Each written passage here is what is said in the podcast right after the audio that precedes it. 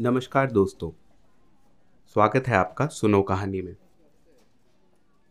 आज मैं आपको जो कहानी सुनाने जा रहा हूँ, वो लिखी गई है जर्मनी के एक बहुत ही प्रसिद्ध लेखक द्वारा, जिनका नाम है फ्रांस काफका।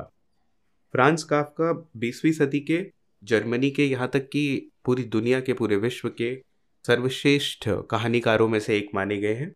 इन्होंने कई लघु कहानियाँ और उपन्यास लिखे हैं। इनकी रचनाएँ आधुनिक समाज के व्यर्ग अलगाव को चित्रित करती हैं। आज की कहानी का नाम कानून के दरवाजे पे।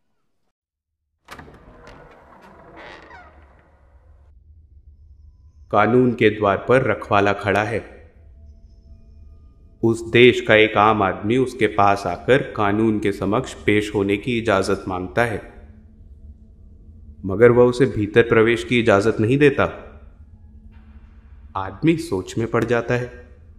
फिर पूछता है, क्या कुछ समय बाद मेरी सुनी जाएगी? देखा जाएगा, रखवाला कहता है, पर इस समय तो कत्ता ही नहीं।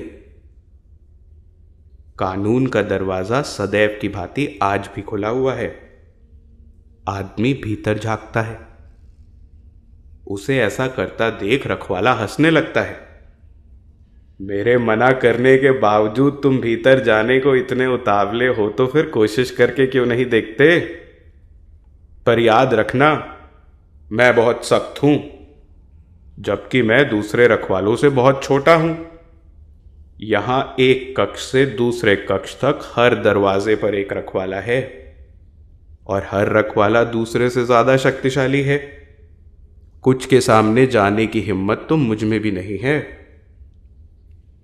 आदमी ने कभी सोचा भी नहीं था कि कानून तक पहुँचने में इतनी कठिनाइयों का सामना करना पड़ेगा। वह तो यही सोचता था कि कानून तक हर आदमी की पहुँच हर समय होनी चाहिए। फिर कोर्ट वाले रखवाले की नुकीली नाक, बिखरी लंबी काली दाढ़ी को नज़दीक से देखने के बाद वह अनुमति मिलने तक बाहरी प्रतीक्षा करने का निश्चय करता है। रखवाला उसे दरवाजे के एक तरफ़ स्टूल पर बैठने देता है।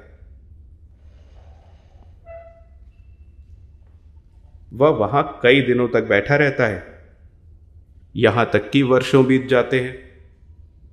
इस बीच वह भीतर जाने के लिए रखवाले के आगे कई बार गिड़गिड़ाता है।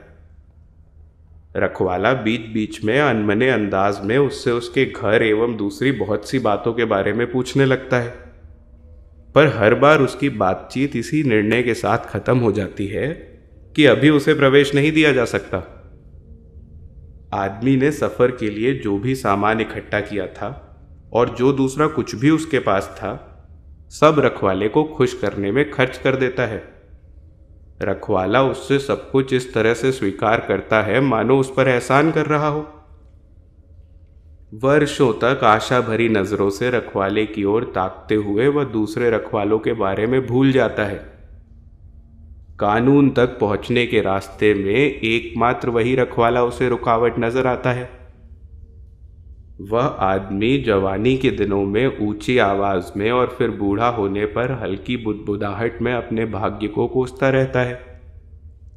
वह बच्चे जैसा हो जाता है। वर्षों से रखवाले की ओर टकटकी लगाए रहने के कारण वह उसके फर के कॉलर में छिपे पिस्सुओं के बारे में जान जाता है। वह पिस्सुओं की भी खुशामद करता है ताकि वे रखवाले का दिमाग उसके पक्ष में कर दें। अंततः उसकी आँखें जवाब देने लगती हैं। वह समझ नहीं पाता कि दुनिया सचमुच पहले से ज़्यादा अंधेरी हो गई है या फिर उसकी आँखें उसे धोखा दे रही हैं। पर अभी भी वह चारों ओर के अंधकार के बीच कानून के दरवाजे से फूटते प्रकाश के दायरे को महसूस कर पाता है। वह नज़दीक आती मृत्यु को महसूस करने लगता है।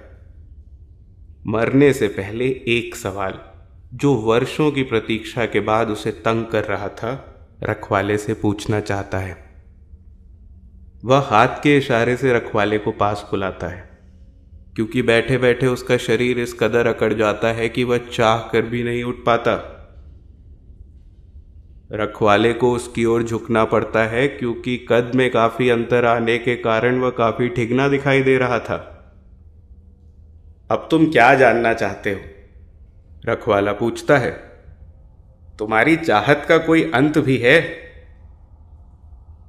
कानून तो हर एक के लिए है, आदमी कहता है। पर मेरी समझ में ये नहीं आ रही कि इतने वर्षों में मेरे अलावा किसी दूसरे ने यहाँ प्रवेश हेतु दस्तक क्यों नहीं दी? रखवाले को समझते देर नहीं लगती कि वह आदमी अंतिम घड़ियाँ गिन रहा है। वह उसके बहरे होते कानों में चिल्ला कर कहता है, किसी दूसरे के लिए यहाँ प्रवेश का कोई मतलब नहीं था। क्योंकि कानून तक पहुँचने का यह द्वार सिर्फ़ तुम्हारे लिए ही खोला गया था। और अब मैं इसे बंद करने जा रहा हूँ। शुक्रिया।